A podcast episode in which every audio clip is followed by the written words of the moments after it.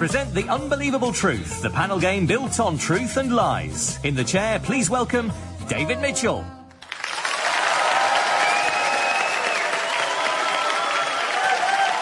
Hello and welcome to The Unbelievable Truth. Half an hour of lies, damn lies, and statistics. Except for the statistics. In the spirit of the game, please welcome four of the finest comedians in history Clive Anderson, Chris Addison, Lucy Porter, and Graeme Garden. Each of the panel will present a short lecture on a given subject that should be entirely made up, save for five pieces of true information which the panelist should attempt to smuggle past his opponents. Points are scored by truths which go unnoticed, while other panelists can win points if they spot a truth or lose points if they mistake a truth for a lie.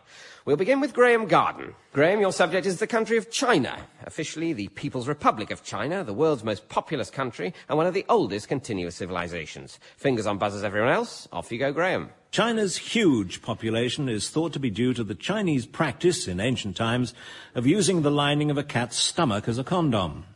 This method was later refined when someone had the bright idea of removing the stomach from the cat first. but by then it was too late.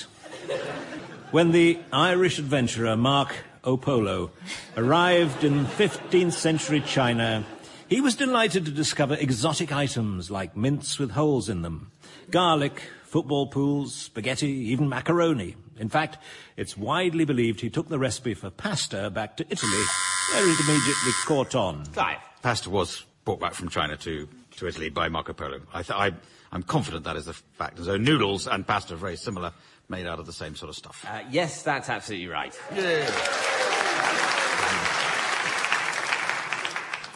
Among the many things we take for granted in our day-to-day life, it may be surprising to learn that it was the Chinese who invented Pop-Tarts, the lottery rollover, focus groups, and perforations. Chris. I- I'm going with perforations. They invented paper, didn't they? You can perforate paper easily enough. You, you certainly Can't you, hey? can It's a perforate it short step from I don't to perforations, I don't think we don't know that they invented perforation. I don't know whether perforation is actually an invent. Could you patent a perforation? You can patent a perforating machine. yes, but, not an not actual perforation, because some perforations will occur naturally. Are you finding the word perforation a bit odd now? I'm... Um, it's a lottery rollover. They did. They the lotteries. Uh, no. No, No. the Chinese did not invent the lottery rollover any more than they invented the perforation. But unlike perforations, lottery rollovers cannot occur naturally. Graeme. But had perforations been readily available in 1393 when toilet paper was first introduced for the use of the emperor, the individual... Lucy. Oh come on. What? Perforations. The toi- they did introduce toilet paper. Yes, they introduced toilet paper, and uh, what Graeme was going to go on to say is that the sheets that were introduced for the emperor in 1393 measured two feet by three feet. How big was this emperor? or, you know, It's either in a very impractical sort of size for a piece of toilet paper or one of the largest asked men who've ever did lived. he? Maybe he straddled it and ran along it. Yes. I mean, we've all done it. Um, Graeme. Another Chinese invention is the color beige. It was... it was previously known as Peak. The capital city takes its name from the beige dye makers of the area who specialize in dull, pale, brownish colors, popular with the cardigan makers of Shanghai. Of course, trade with the West is completely one way, as China accepts no foreign imports at all due to obvious reasons combined with unforeseen problems. For example, for example, in China, the slogan "Come alive with Pepsi" was misinterpreted as "Pepsi brings your relatives back from the dead." Lucy. Yes, that's absolutely true. Yes, that is absolutely true. and, um, and indeed, when Coca-Cola was first imported to China, the sound the, the word Coca-Cola makes means, apparently in Chinese, means either bite the wax tadpole or female horse flattened with wax. Now, and that, the fact that it could be either or is yet another sign, along with the vast alphabet, that this is a language that doesn't really work. It needs a major rethink, I'd say. In all of China's vast population, there are only 17 surnames, the commonest of these being Robinson. China is the only country where you can get jet lag on foot. If you stepped across the border from China to Afghanistan, you would lose three and a half hours.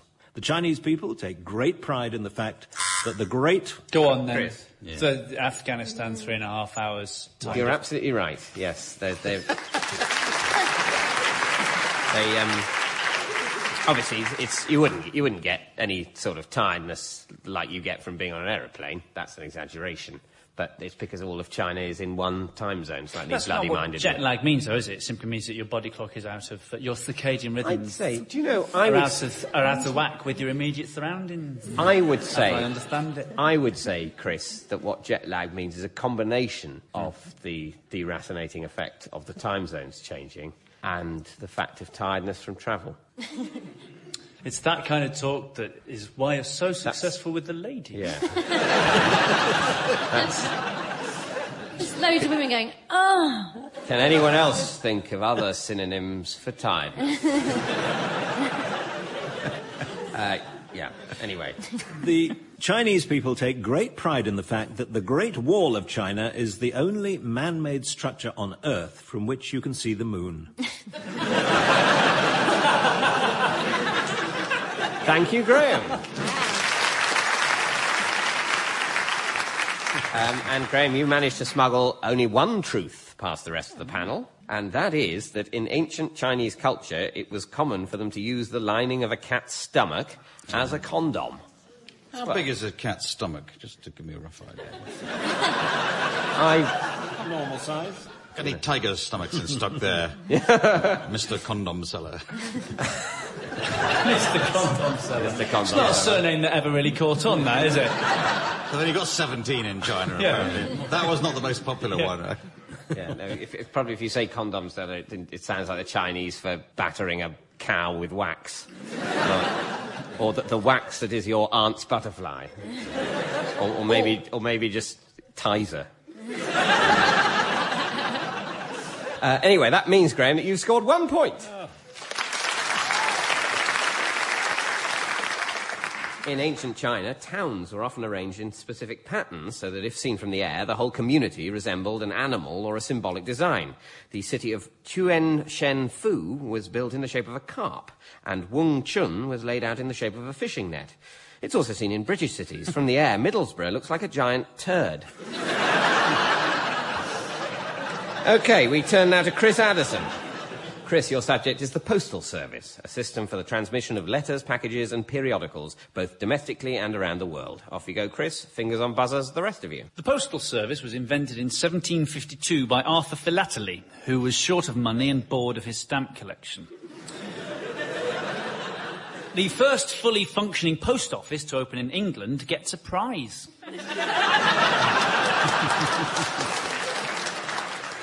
Post is traditionally not delivered on a Sunday because God doesn't like letters, as he finds them impersonal and no substitute for having a good old natter on the phone. Graeme. Uh, post is traditionally not delivered on Sundays. I'm uh, simply contextualising God's attitude towards this post. I think I'm going to give Graeme a point for that because post is traditionally not delivered on a Sunday, and you did just sort of say that. No, it's part of the same clause. There, there's not even any piece of punctuation It between that and the word Sunday and the word because. It doesn't make it part of the same clause, it makes it part of the same sentence. No, it is part of the same clause. It, it isn't parenthetical in any way. It's not qualifying something that came before or after it. It is simply part. It is causally the same. If you'd gone, the reason why post is traditionally not delivered on a Sunday is that God doesn't like letters, I think you'd totally have got away with it. Yeah. This is like in our time with Melvin Bragg, isn't it? I, yes, I often use that to go to sleep to. Um, I quite know. genuinely. Past nine in the morning. No, I, you, can, you can do it on Listen Again. Are you telling me that people listen to in our time on Listen Again? When you do press listen again for in our time, it does say, "Are you sure?" Remember, you're listening to this in your own time. yeah. I tell you what I'll do. I'm going to go with my initial instinct. I'm going to give Graeme the point. Fine. But don't feel bad about it, Chris, because I know there'll be a Daily Mail campaign against this. Yes. and um, so I, you, you'd expect my suspension and a grovelling apology from the Director General any day now. Oh, super. You know. Okay. the reason post is not traditionally delivered on a Sunday is that God doesn't like letters as he finds them impersonal, no substitute for having good old natter on the phone. Post, which does not carry the correct postage, is not delivered at all. Famously, Iraqi terrorist Kai Jets didn't pay enough postage on a letter bomb. It came back with return to sender stamped on it. Forgetting it was the bomb, he opened it and died in the resulting explosion. Postmen are a naturally nervous species, and when anxious, they excrete small red rubber bands or postie cats. In 1974, the presidents of the Gabon and Equatorial Guinea had a bet that the latter would not put flying saucers on his country's stamps. The president of Gabon be all like, you don't have the balls guy in it, and the president of Equatorial Guinea be all like, yo, don't step to me, man. He was as good as his word. Lucy. Yes, th- that was a delightful rendering of a presidential uh, conversation. I think that's true. In it. So you think, well, you think that conversation happened? I think the bet happened. no, the No. bet didn't happen. No. No. Carry on, Chris. Okay. He was as good as his word, and in 1975, Equatorial Guinea became the first country to depict flying saucers on its stamps. Clive. Yes, they were the first uh, country to put flying saucers on their stamps. That's absolutely right. Well done. Yeah. The Kingdom of Bhutan issued a stamp which was actually a small record which played the Bhutanese national anthem. In response, Pakistan once issued a stamp in the shape of a star. Tonga once issued a stamp in the shape of a banana, and Australia. uh, Graeme. Uh, whatever Australia's going to do is right. Australia, since you ask, issued a stamp in the shape of a boomerang. This latter was recalled when all letters featuring it inevitably came back to their sender. Uh, yes, no, I'm afraid, as you may have inferred from that, that's not true. Chris. Postal rules were tightened up in the early 20th century. The US Postal Service declared it would no longer allow children to be sent by post, and legislation was introduced in Norway to prevent the steadily growing numbers of wooden postcards fashioned and written by lumberjacks in the north of the country. Lucy. I once got a wooden Valentine's card. Uh, I'm just showing off. A wooden right. Uh, but yeah, so I think that maybe somebody did make wooden postcards and they didn't like it. Uh, n- no, they didn't. No. Sorry. but well done on the wooden Valentine's card. Did you put out? Uh, Gra- Graeme. No, I just wanted to make. that Yeah, I, th- I think. Oh, s- sorry, Lucy's still boasting about her admirer. No, I just wanted to make clear that I didn't put out. It was. You didn't put out? No. Was it? Chris Right. was accusing Was me it on being fire? I'm so sorry. No, it's a term for having sexual intercourse. So Oh, well, that would explain why I wouldn't know it.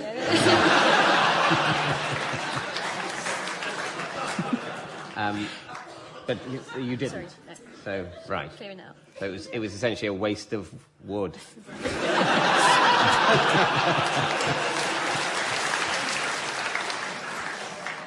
um, Graeme buzzed subsequently. Did I? Oh, yes, yes. Um, I think it was America who put an end to the appalling practice of posting children. Yes, you're absolutely right. Well done. Thank you, Chris. So, uh, Chris, you managed to smuggle three truths past the rest of the panel, which are that Iraqi terrorist Khay Rahnajet did genuinely not pay enough postage on a letter bomb that came back to him because it had return to sender stamped on it, and he forgot it was a bomb, opened it, and died. but he didn't seem to recognise his own handwriting. Yeah. Maybe he'd sent off for something with Yeah. tokens from the back of a cereal box. Just thinking, oh, at last, here comes my free bird watching. But kaboom!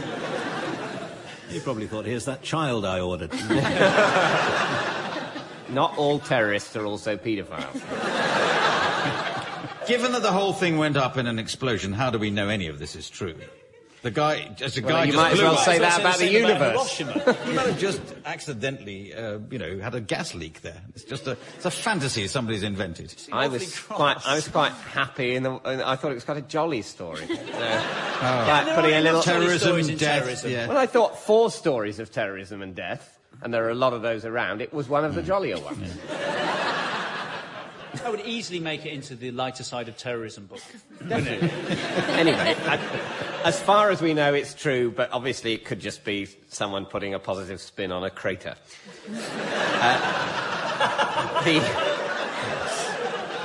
the second uh, truth you smuggled past the others is that the Kingdom of Bhutan issued a stamp which was actually a small record which played the Bhutanese national anthem. And, and the other truth was that uh, Tonga once issued a stamp in the shape of a banana. But that means, Chris, that you've scored three points. Right, now it's the turn of Lucy Porter. According to her biog, Lucy has written for everybody who's anybody in the comedy world. Well, that's not true. She's never written for me. Oh, I see. Your subject, Lucy, is the moustache, the sprouting of facial hair commonly grown by men on their upper lips. Fingers on buzzers, the rest of you. Off you go, Lucy. Well, obviously, I chose the subject of the moustache because I myself have a lavish upper lip growth, and I'm. thanks for not buzzing. Excellent. Um, I'm not the only woman to be proud of her lip warmer. The Ainu girls of Japan often added a tattooed moustache to their upper lip in the belief that it made them more attractive, and sure enough, it did to gay men. Although Lord Kitchener of Khartoum was known for his savagery in the Boer War, he was actually a very soft man who hid mint humbugs and cough drops in his luxuriant moustache for children to find.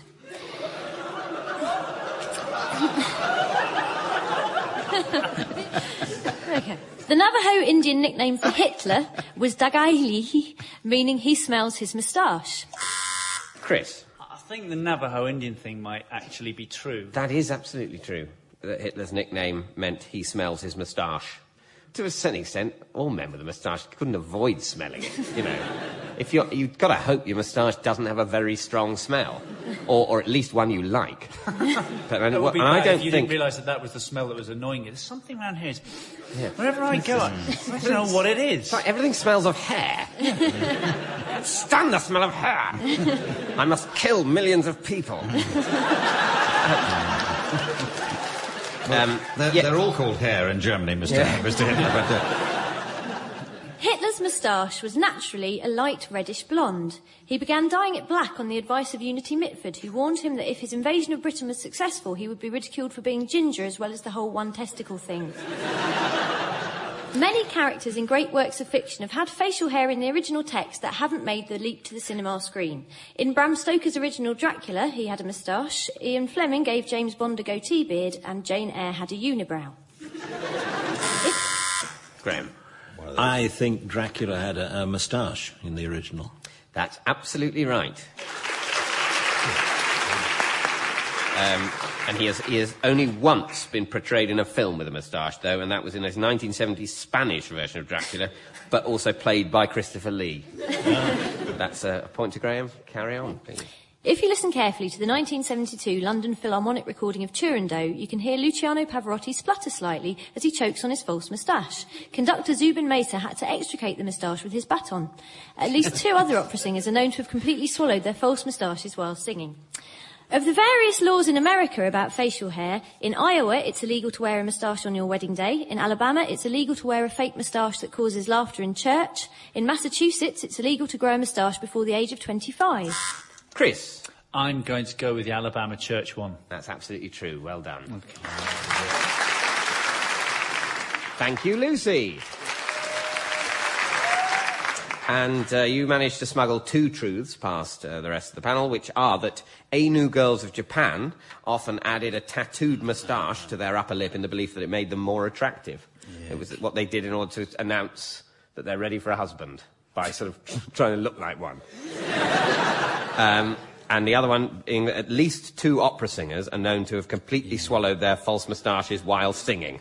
So that means you've scored two points. And now it's the turn of Clive Anderson. When Clive hosted Clive Anderson All Talk on BBC One, the Bee Gees walked off the show, fed up at being ridiculed. It took 35 years, but they finally cracked.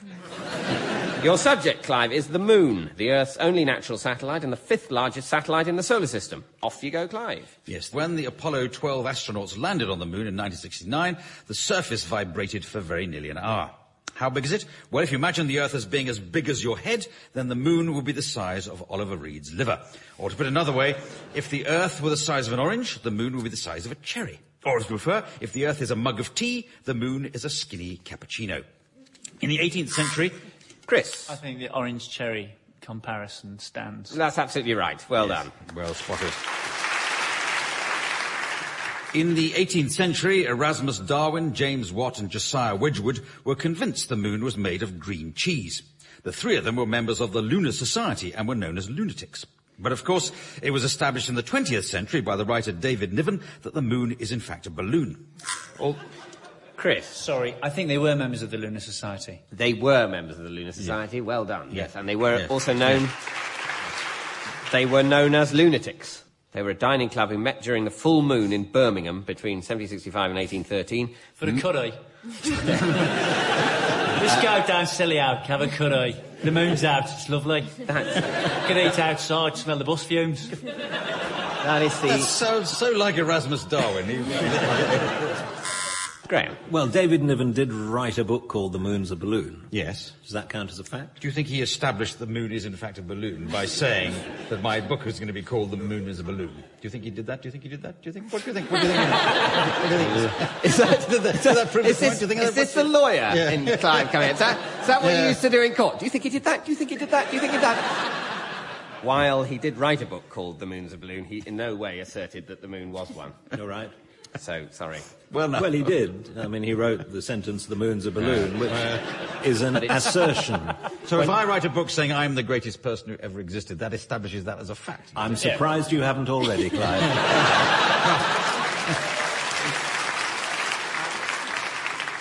I'd say that is not asserting that the moon's a balloon at all. No, That's not saying all. I am taking a quotation from a poem to make the title of my book. Fair Certainly enough. can't be said. I withdraw. Well, now, um, the moon may sometimes look round, but is in fact shaped like an egg. And NASA scientists were worried it might really be an egg, and the shell might crack if a rocket hit it too hard, spilling its yolk and white all over the night sky. Now, of course, this is extremely fanciful.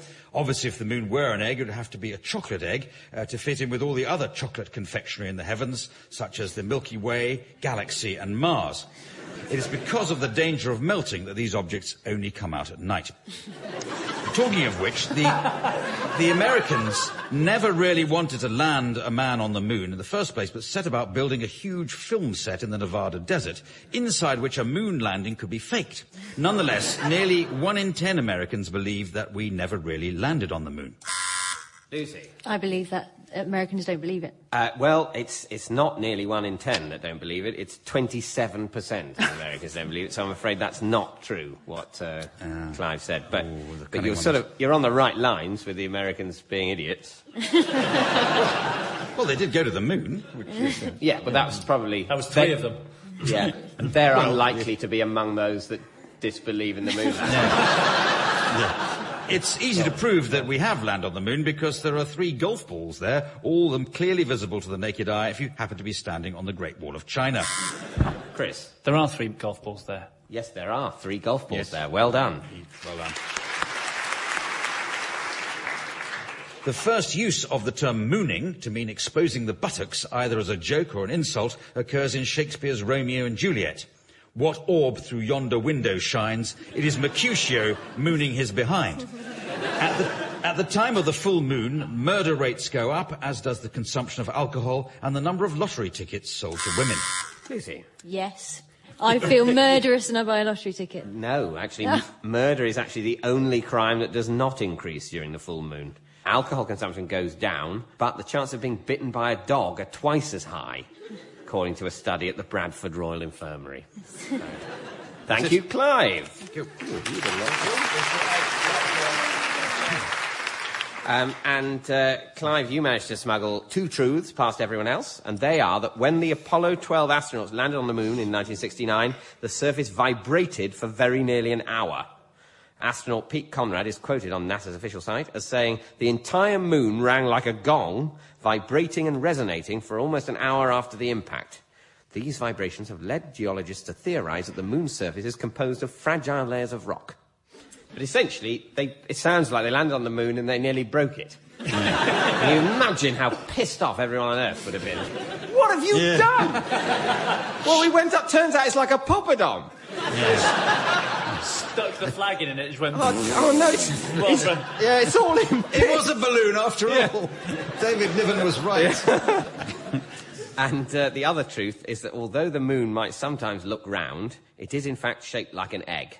Although I don't, I mean, it's slightly egg shaped, I reckon, slightly elongated with the pointed end facing towards the Earth, so we wouldn't be able to tell because it's like the egg pointing at us. I was terrified delivering that particular fact because the sentence says, although the moon might sometimes look round, I thought you'd all be buzzing and say, yes, that's true, it does sometimes look round. But it- Well, you were it looks like- contextualising. No, that was I- context. that was- you go. Yeah, it was your great advantage at that point that you couldn't buzz in.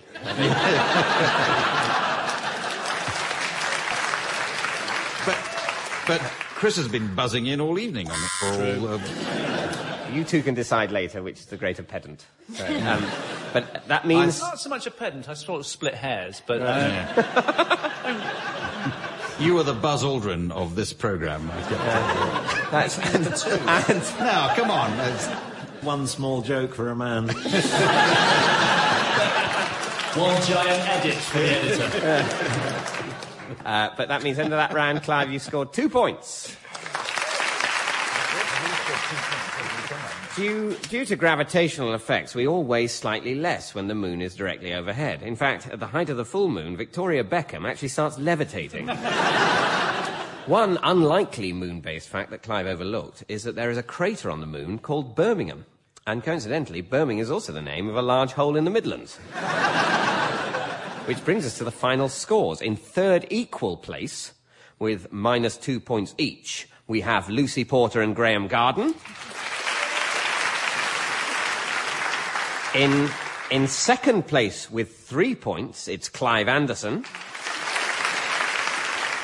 And in first place with a massive, showy, and frankly inappropriate eight points, it's this week's winner, Chris Addison.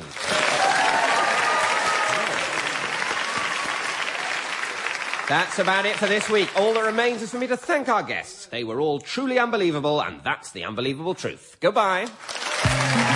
The Unbelievable Truth was devised by Jon Naismith and Graeme Garden and featured David Mitchell in the chair with panellists Lucy Porter, Chris Addison, Clive Anderson and Graeme Garden.